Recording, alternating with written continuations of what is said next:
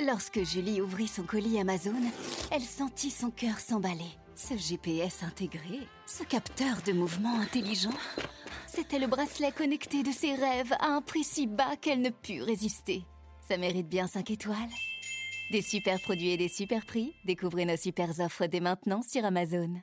Radio Classique, l'édito économique avec les échos. 7h11, bonjour François Vidal. Bonjour Dimitri. On va parler fiscalité ce matin. La taxe d'habitation bientôt ne sera plus qu'un souvenir.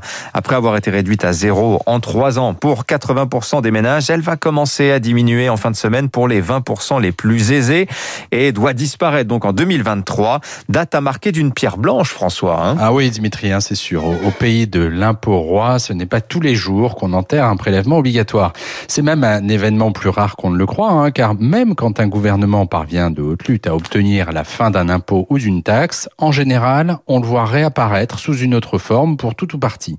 C'est même une spécialité française, hein, comme l'a montré récemment la suppression de l'ISF, partiellement remplacée euh, par l'IFI, l'impôt sur la fortune immobilière, ou celle plus ancienne de la taxe professionnelle, ressuscitée dans sa quasi-totalité sous la forme des impôts de production, ces fameux impôts sur le chiffre d'affaires qui plombent la compétitivité de nos entreprises et que l'exécutif s'est engagé à baisser de 10 milliards cette année. Alors rappelons François hein, qu'initialement, il n'était pas prévu que la taxe d'habitation disparaisse intégralement. Hein. Effectivement, hein, le programme du, du, candidat Macron à la présidentielle prévoyait de la maintenir pour les ménages les plus aisés pour des raisons budgétaires, mais le Conseil constitutionnel a exigé sa suppression pure et simple au nom de l'égalité des Français devant l'impôt.